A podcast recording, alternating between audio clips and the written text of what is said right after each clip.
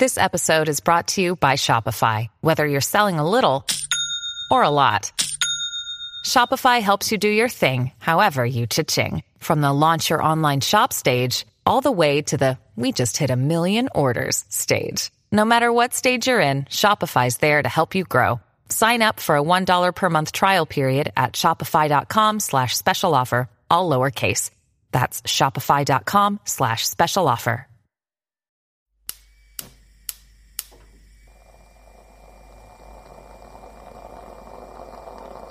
Buongiorno da Massimo Brugnone. Oggi è lunedì 19 settembre, mancano sei giorni alle elezioni e queste sono notizie a colazione, quelle di cui hai bisogno per iniziare al meglio la tua giornata.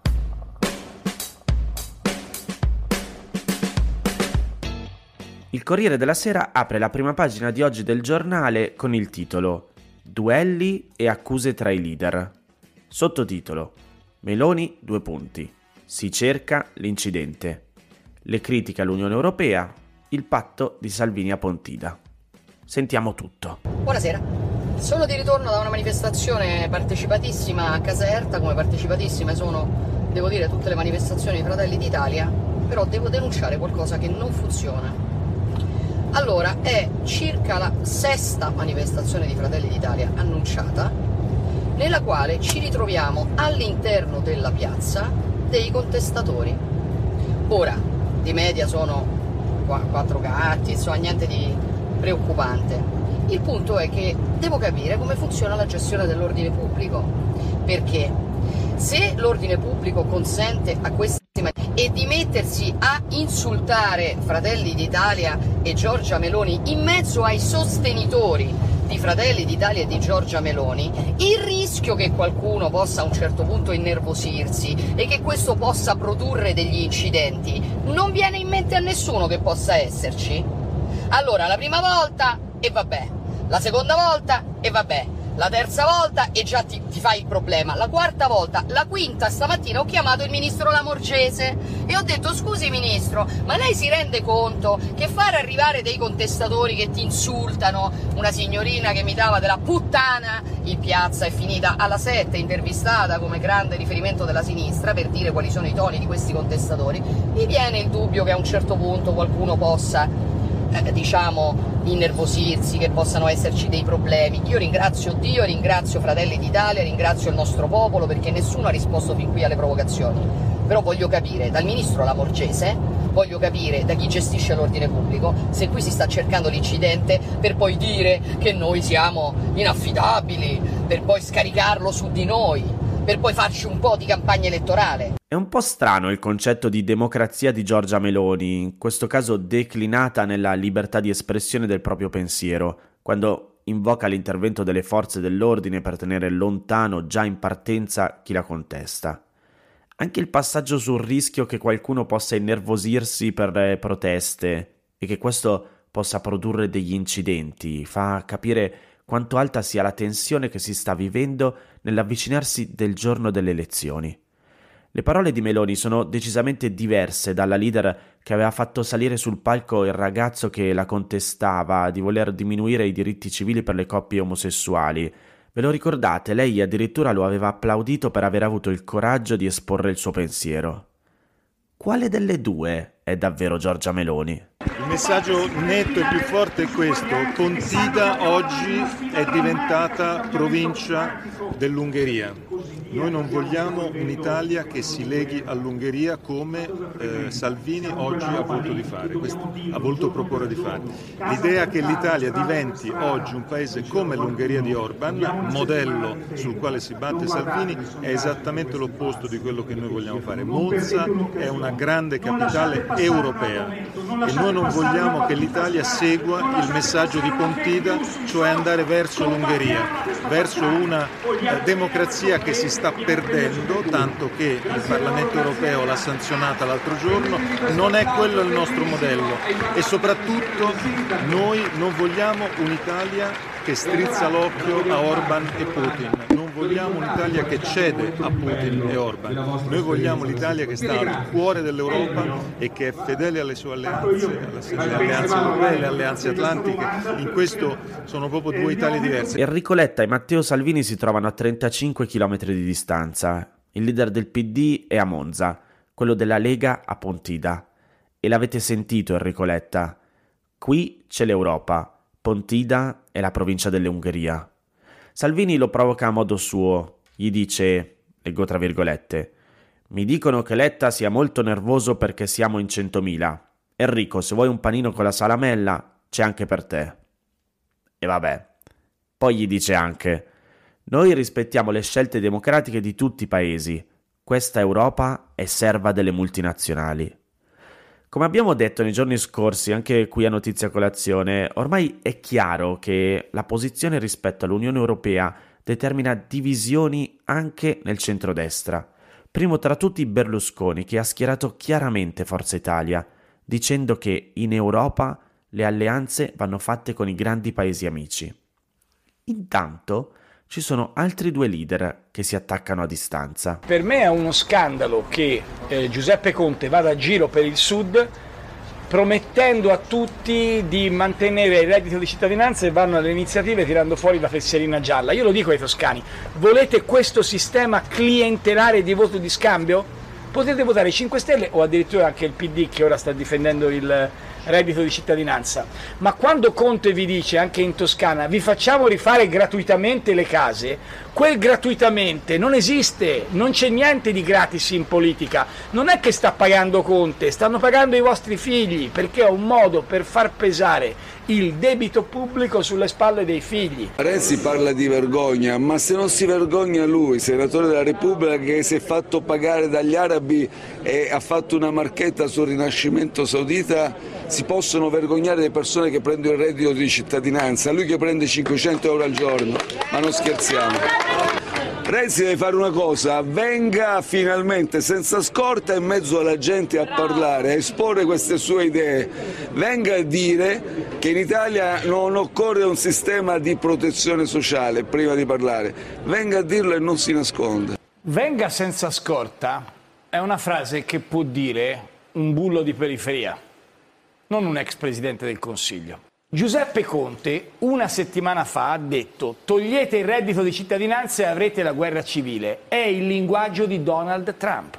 Quello che è ridicolo è che Giuseppe Conte so di dire parole pesanti, istiga alla violenza e all'odio verbale.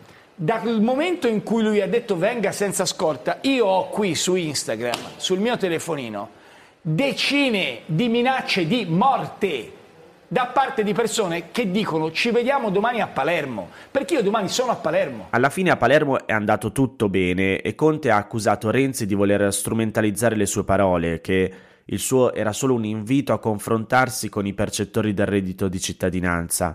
Però, insomma, credo che abbiate capito perché effettivamente sì, sembra che stia salendo la tensione. E di proposte su cui ragionare per decidere chi votare Invece, sui media se ne leggono ben poche.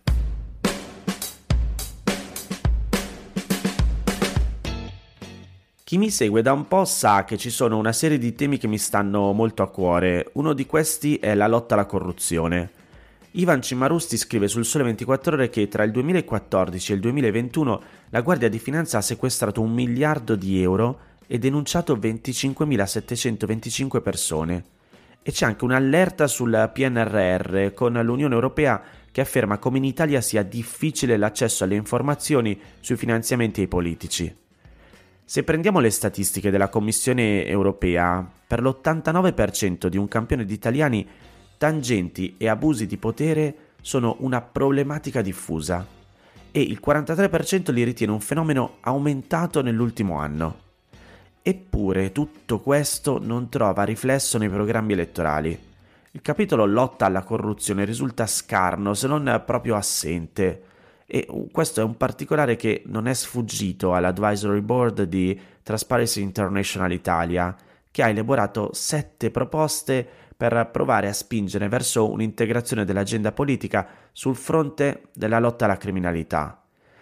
I temi in ballo sono diversi Si va dall'adeguamento della normativa del whistleblowing alle direttive europee, poi c'è la legge sul lobbying, arenata al Senato con la caduta del governo Draghi, e anche il potenziamento dell'ANAC, l'autorità nazionale anticorruzione, oltre alla disciplina sull'abuso d'ufficio, il traffico di influenze e la corruzione tra privati, fino alla semplificazione amministrativa, alla promozione di best practice nella pubblica amministrazione. E poi c'è anche un aggiornamento della legge sulla trasparenza nella pubblica amministrazione. Ora, senza entrare nello specifico di ogni singola proposta, il fatto è che il problema non è solo l'alta percezione della diffusione del fenomeno corruttivo, in parte anche figlia dell'approccio demagogico populista degli ultimi anni. Le tangenti sono una questione che riguarda tutta l'Europa e in Italia il fenomeno è ancora allarmante. Basta prendere i numeri, prima ve li accennavo. Tra il 2014 e il 2021 la Guardia di Finanza ha denunciato per questo tipo di reati 25.725 persone, di cui 2.269 sono finite in arresto. I capitali sotto inchiesta e poi sequestrati ammontano a poco o meno di un miliardo.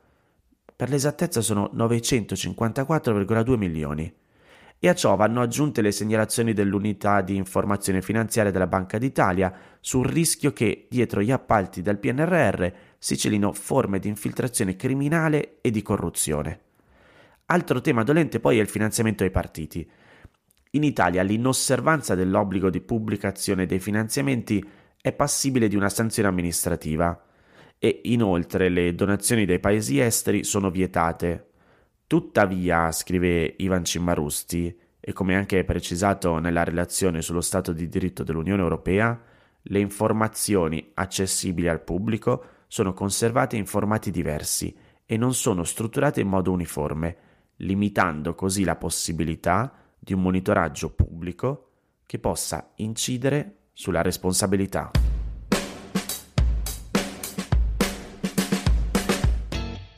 In Italia quasi 2 milioni e 500 mila famiglie, che vuol dire il 9,9% del totale, spendono per la casa una quota uguale o superiore al 40% del reddito disponibile.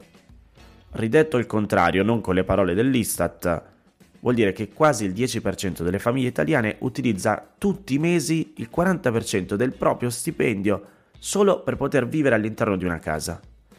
Se indaghiamo il tipo di famiglia, viene fuori che a pagare di più, cioè a utilizzare di più parte del proprio stipendio per le spese di casa, sono ovviamente le persone che vivono da sole e in particolare quelle con meno di 35 anni.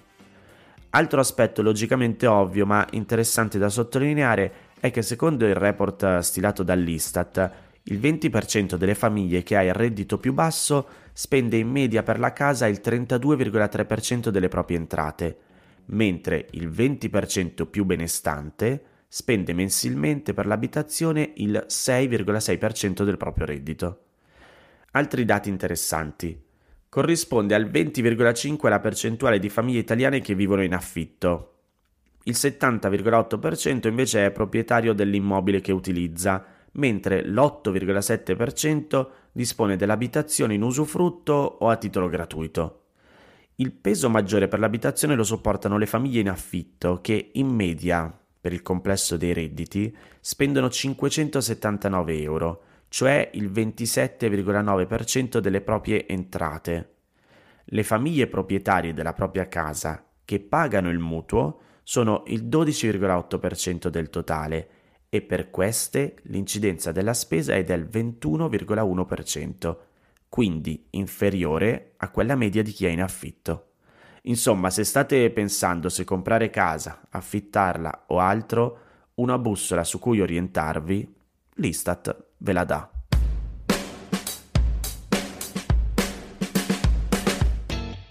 Queste erano le notizie a colazione di oggi.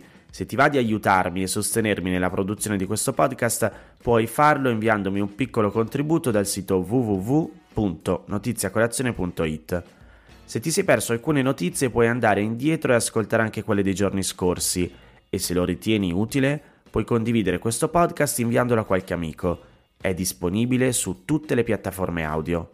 Ricordati che se vuoi puoi iscriverti al canale Telegram di Notizia Colazione per riceverle tutte le mattine direttamente sul tuo smartphone oppure mandami il tuo numero di telefono alla email notiziacolazione chiocciolagmail.com per riceverle via WhatsApp. Ti aspetto domani per iniziare insieme una nuova giornata. Un saluto da Massimo Brugnone.